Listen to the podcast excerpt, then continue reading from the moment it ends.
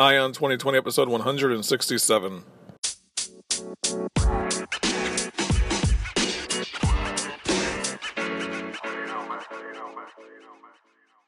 Have 2020 Vision with Ion 2020, the podcast that brings you all the news and events in the lead up to the next presidential election. I am Ray Eaton, and I will keep you up to date as we approach November 2020 with a libertarian perspective of all the candidates and their policies, along with the news. Thank you for tuning in. Now let's clear our vision.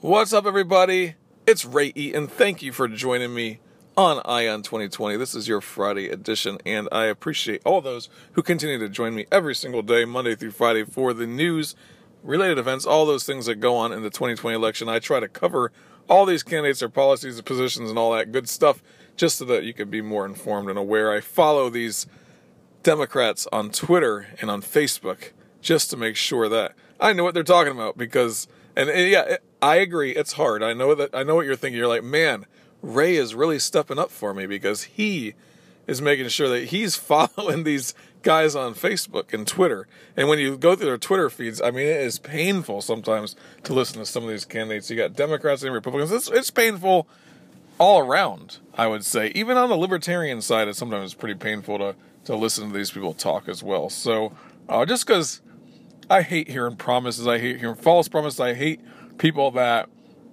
think that they know better than everybody else. I mean, I, I, think you guys realize that I might be relatively humble in some ways in my views, where I don't think that I know everything, and I'm I'm willing to accept change. I'm willing to listen to other people. I'm willing to uh, reevaluate reevaluate my views if I get a good argument Uh, in front of me. You know, I I've always been that way, but a lot of politicians they just think that they know everything, and they they won't even apologize. I mean, I, actually, I was listening to Donald Trump one day. It was a while ago, and they were saying it was some interview that I saw, and they were talking about, or they were asking Donald Trump if he ever asked God for forgiveness. And anyone that's like a Christian that claims to be a Christian, they're going to say something to the effect of, "Of course, I ask God for forgiveness because all men are sinners," and blah blah blah. Right? So you're going to ask for forgiveness. Donald Trump couldn't even say that he asked God for forgiveness. And to me, like that's just the epitome of a politician who really thinks that they just know everything. And uh, most politicians pretty much are the same way. You know, they just they will say things and they act like they know everything. It just drives me crazy. So, but I still follow it, guys. I do. I follow it on Twitter, on Facebook. I follow them all just to make sure that you are well informed. So, uh, so I appreciate you that you continue to come out every single day, listen to the show, and I will continue to do it until December. That's my plan. So, not December, sorry, until November of 2020. That's my plan. And uh, there, you know, it, even if I go beyond that a little bit, I might just because you got to see what happens after the election. Donald Trump gets elected, man, or reelected. I bet there'll be riots in the street. I'm sure about it. If a Bernie Sanders slash Elizabeth Warren, someone that's like a far left candidate, ends up with a nomination and gets elected, you'll probably see lots of other riots in the street in some way by the people that are more conservative, the people that are you know, and especially Trump supporters. I mean, what's going to happen if if Trump loses? Oh my God, will he call for revolution? I don't know. Will he call for rebellion? I I have no idea. It's it's hard to tell. I mean, I remember back in 2014, 2015, when the election was going on, people said that Barack Obama wouldn't step down or anything like that. But I mean, there's always been a peaceful transfer of power in America. It's always been that way. And hopefully it happens in 2020 as well, if that happens to be a situation where Donald Trump ends up losing to somebody. Um, we'll see. I, I mean, the, it's hard to predict the future, guys. I've always said that as well. Um, but hey, guys, if it's your first time listening and you want to continue to listen tomorrow, well, thank you for listening, first of all. And if you want to listen tomorrow, the easiest thing for you to do is do what?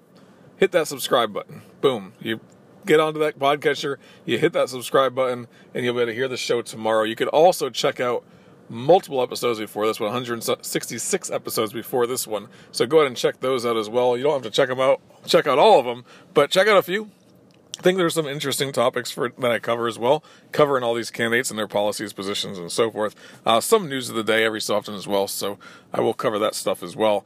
Uh, if you keep on keep coming back and listening, well, I appreciate that. I really do. I notice listenership continues to grow every single day, so thank you for sharing the show with your friends. Thank you for uh, letting other people know what we're moving forward with here, and then go ahead and give me a five star rating and review.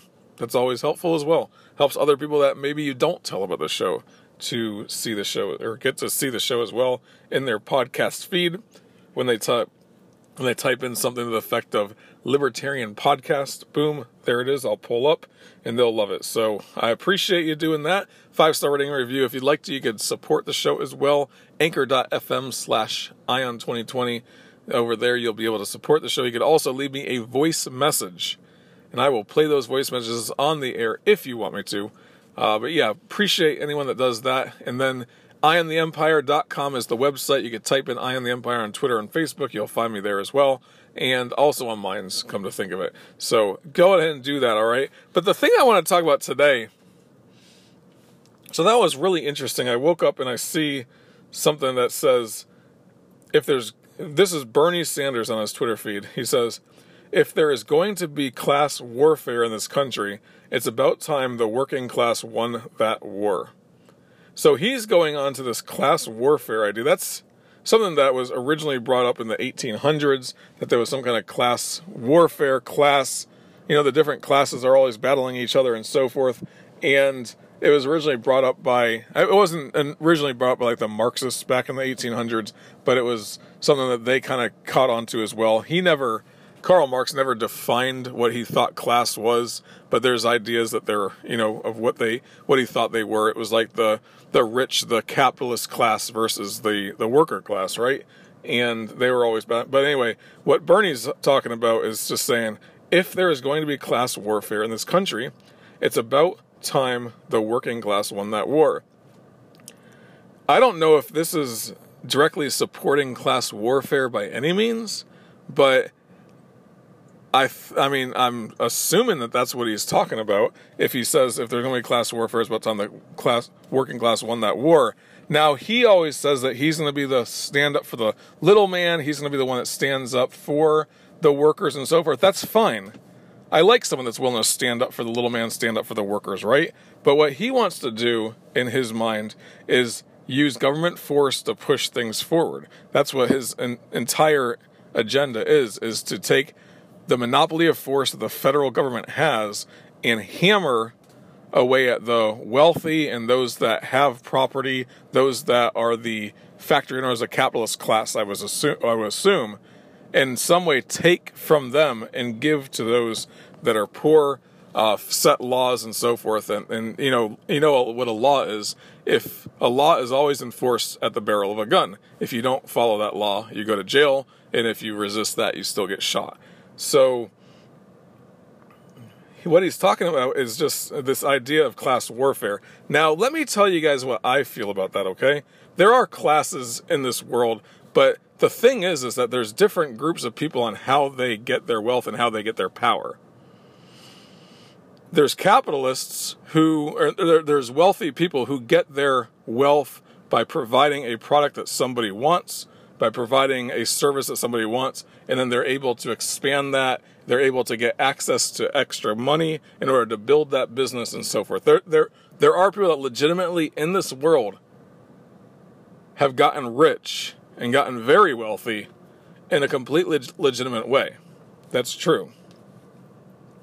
But there's also people who have gotten rich basically by using the power of the government to manipulate things so that they can like lessen the amount of market competition for their product or their service. They use the government to make that happen. And how does how do they do that? Let's say there's a Walmart in an area and they have a lot of political power within within a community and there's going to be a target that's going to open up down the road they might use some political capital in order to make it so that that land can't get zoned for that target. Is that right? Is that wrong? That's definitely wrong because they are using the government in order to manipulate that market competition. It happens all the time as well with like licensing laws and so forth. So there's different laws that you'll get on the books as a business in order that are going to benefit your business. Car dealers have it. It's very hard to get a franchise dealership in a state. There's only a certain amount. Liquor licenses, very hard to get a liquor license in, in most states. And those that have those benefit through the fact that there's a law that keeps them in power. The large corporations, they're able to go, like Amazon, for example, doesn't pay taxes. They're able to go to a city and say, hey, I want to get I want to have no taxes on this property and no taxes on our income for 25 years if we build a factory here and we'll employ these people. They're getting tax breaks, they're getting tax benefits because they're a large corporation and they have the ability to manipulate that system. Because everyone every politician wants to say they brought Amazon to that town. It gets them reelected you got a roads co- let's say there's a company that builds the roads right? There's a huge company that has all the equipment to build the roads and they start bidding on these different road projects. There's going to be a new highway that goes through their town and there's like four or five companies that are vying for that job.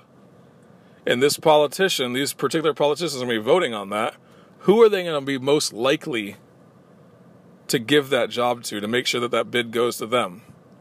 Who would it be it would be the person that would donate to their political campaign.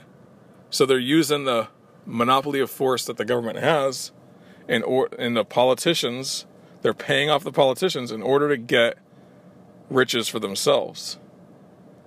Now, if Bernie Sanders is talking about that type of class struggle, yes, I am completely against the ability of somebody to use the government's monopoly on force in order to get special favors for a corporation or an individual in order to enrich themselves. Absolutely. Totally wrong. And we should fight against that. So, this is the type of class warfare that I'm talking about that I think is okay. But his type of thing, where we're just going to go and we're going to confiscate property from people and we're going to give it to other people, I think that that is definitely wrong. And it's something that we should realize that, hey, all he's doing is trying to divide people up into specific groups in order to have a political agenda. Because there's there's two ways that somebody could get money. There's two ways. That's it. Productive effort through peaceful cooperation and trade, or through violence. That's it. So if you, as a person, you want to get money, you want to get property, you want to get something, you can do one of two things. You can use peaceful means. You could grow, let's say you want to grow some potatoes and sell them. You're going to grow your potatoes on your property. You're going to sell them. Somebody's going to give you money for it. That's a peaceful exchange. No force was required there at all. That person buys the potatoes. They take the potatoes. They make some french fries out of it. They sell them at their restaurant throw some ketchup on them, eat them up, delicious, yum. Whoever bought those for them, they're happy.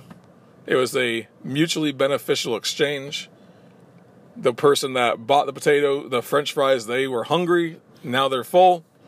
The person that made those made those french fries, they have the money in their hand. They could go buy more potatoes. They could take a little bit of that extra money that they had left over, which is the profit, and they could pay their bills, do whatever they want to that person ends up buying lots and lots of potatoes, opens up four or five restaurants, and lots of people are benefiting from the great french fries that he makes. That's okay. That's fine. But as soon as he goes to the government and mo- makes it so that the person can't buy the property next door to open up a competing store that's going to sell better french fries, he's limiting the market competition on himself through the federal government or through the city government, that's where he crosses the line. And that is the violent side of it. That's what I mean when I say the violent side of it. So let's say, for example, he has his store, someone tries to open up across the street. He goes to the he goes to the city council. They say no, you can't open up that store there. It violates our zoning laws, whatever. that person proceeds to start building his store anyway. The government comes with guns and violently takes him away so that he can't build that store. That's the political means of acquiring wealth. The, the using the government is the political means of acquiring wealth or acquiring something. So what happens is this. It's kind of like the mafia guys. It really is. I have a I have my neighborhood and the mafia comes by once a month. They knock on the door, you give them your payment and they go. They protect your neighborhood, right? Over time, it just becomes a normal thing. Now you decide that you're not going to pay, they break your legs, they do something in front of your building so that, they, that, you, that you can't get as many customers. Finally, you pay, then they make it right again, right? Same thing with the government. That's the same thing. But eventually, the mafia looks like the government in that way. That's the violent way to get the violent way to get acquire wealth. And that's it. The government exists only through taxation and coercion, and that's it. Whereas a private business only can get you, only can get you to purchase their product through giving you something that you want. And that's it. That's the only way that's going to happen unless they go to the government and limit competition. Then you're forced to buy from that person because they've limited competition around the neighborhood, around the area. And I think that that's wrong. But Bernie Sanders, he said his idea of class warfare is kind of like the Marxist view of it in some way. And that's just saying that there's the rich and there's the poor, the capitalist class and the working class, and that we need to make sure that the working class takes from the capitalist class somehow. And that's it. We need to actually take the factory from the capitalist class, assume that they have no value whatsoever, and work it ourselves. I don't know. I just don't think that that is the best way to do business in the world. I don't think that's um, I don't think that we should be having class warfare. I think it's I honestly think it's the people versus the government in some way. A lot of times, yeah, I do believe that we need some form of government. I do believe we need governance in some way. Especially, I mean, on the federal level, on the state level, on the on the county and the city level, it should be flattened out. It should be completely minimal, minimalized, and every part of government should do something, but not as much as they do now especially on the federal level. I mean, the federal level has gone to the point where the federal government is in every aspect of your life. It's not just there to raise an army and protect the nation if we're invaded. We're in every country all over the world. We have a CIA that overthrows dictators because they say it's going to help out America. We have a CIA that fights up against that butts up against our own military sometimes in some of these wars where they're funding this group and they're funding that group and those two groups are fighting each other. This government is overburdened. It's over it's a burden on society. Every aspect of our lives. That's what we need to be fighting against. That's the class war that we would need. That's the culture war that we need to fight. Changing people's view of how they look at their government of what they expect from their government. Bernie Sanders, I don't know why he doesn't understand that. That there that there is a government there and every corporation is trying to figure out ways to limit competition to to profit themselves, to get more profits for their company, to get more profits for their shareholders. And they're all using the government to make that happen. They're trying to get special favors, they're trying to get laws that restrict the competition that's all they're trying to do constantly, day in and day out. They're spending millions upon millions of dollars to get those tax breaks and those special favors and those loopholes and this and that. That's what they do because it's beneficial. If you had a let, let's say for example you had a 10% flat tax on every person in America, that's it. There's no no no way no loopholes, no tax breaks, nothing, just a flat 10% and that's it. Would it really? Would you would you send somebody to Washington at that point on your behalf to try to get favors? No, everyone knows that that's what they pay is ten percent. But when there's when there's tax breaks, when there's the ability to manipulate that system, you're going to send somebody there to make it happen. Because if you are a company that made a billion dollars last year and the government's going to take 30% of that or 35% of that, $350 million is your tax bill. And you could just send send a couple lobbyists to Washington for a you know pay them two million dollars each, so four million dollars, and they're going to get a lot done for you, where it's going to save your tax bill by a couple million or even you know ten or fifteen or twenty million. Then that's a good investment for you. It's, you can't make that by selling the products that you have. Your net is your is huge on that. Your net, I mean, the the net return on that four million dollars can be forty million dollars, or a hundred million dollars when you have a three hundred and fifty million dollar tax bill. I mean, for Amazon.com, they don't pay anything on billions upon billions upon billions of dollars that they earn in profits. And the reason why is because they have the lobbyists up there to make it happen. They do. But if there was no loopholes, if there was no tax breaks, if there was no politicians granting special favors, then you would have a lot less corruption in this world and you'd have a lot less a lot less a lot smaller of a government. I just think it's very important that we realize that the fight is not the rich versus the poor. The working class versus the, the capitalist class. It's not. That's not where the war is at. The war has to be the culture and make us realize that the government has us manipulated to think that they are on our side, that they're the good guy. When they extract trillions of dollars out of this economy every single year and say that they're using it for good, when a third of that's going to foreign entanglements overseas. And that's, I mean, to me, that's where the fight has to be, guys. That's where the fight has to be. So that's what I wanted to talk about basically today. I appreciate you continuing to listen to the show. Um, I did want to say one more thing as well, though, is that Jay Inslee did get out of the, the race for the Democratic nomination. Jay Inslee, he is the, if you don't know who he is, um, yeah, you probably have no idea who he is because he didn't get a lot of time on the debate stages either.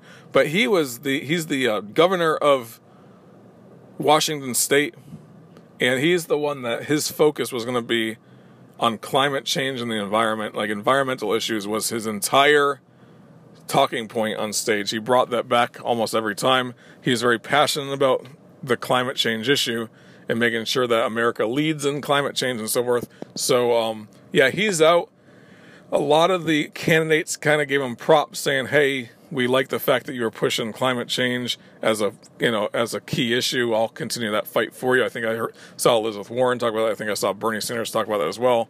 Um, so yeah, he's out of it though. So that brings it down to I don't know. I think there was 20 people on the debate stage total. Two of those have gotten out.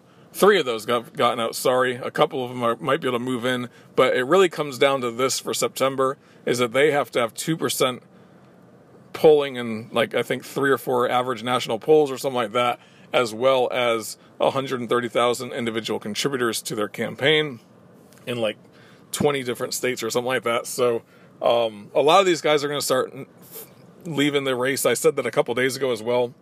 After the governor of Colorado, Hickenlooper dropped out you're going to start seeing more. I mean, they're just not going to be able to raise the money that they need to. They're not going to be able to make their their goals of ra- of raising the the dollars that they need to. You're going to see it. It's, basically, it's going to get whittled down at this point to the the strongest contenders, which is Bernie Sanders, um, Joe Biden, Elizabeth Warren, Beto O'Rourke, Pete Buttigieg. Uh, maybe Cory Cory Booker will stay in for a while. And I think you might even see um, Tulsi Gabbard staying for a little bit longer as well. She's got she got two percent of the vote on one of the polls that they use. I think it's the Econ- Economist poll, which came out recently. So she'll probably still be in it. She might even make the debate stage. I'm I'm pretty sure she will. Uh, but those are the seven that'll probably still be in it after after September. If none of the other ones make the debate stage, they'll have to drop out. Uh, that's just the way it is. Now you might see somebody. I said this before. You might see somebody come in that's like a bigger name. Um, I mean, I, I saw, I've been seeing a lot of um, Michelle Obama on Twitter lately, And I wonder if she's going to try to jump in. I don't know. I mean, she would be a pretty big name to jump in. She'd probably get the vote pretty fast as well. So uh, we'll see what happens with her. But uh, that's all I got for you guys today. I appreciate you joining me on Friday. Have a fantastic weekend. I hope that you will come on back on Monday, though, and we will have clear vision for 2020.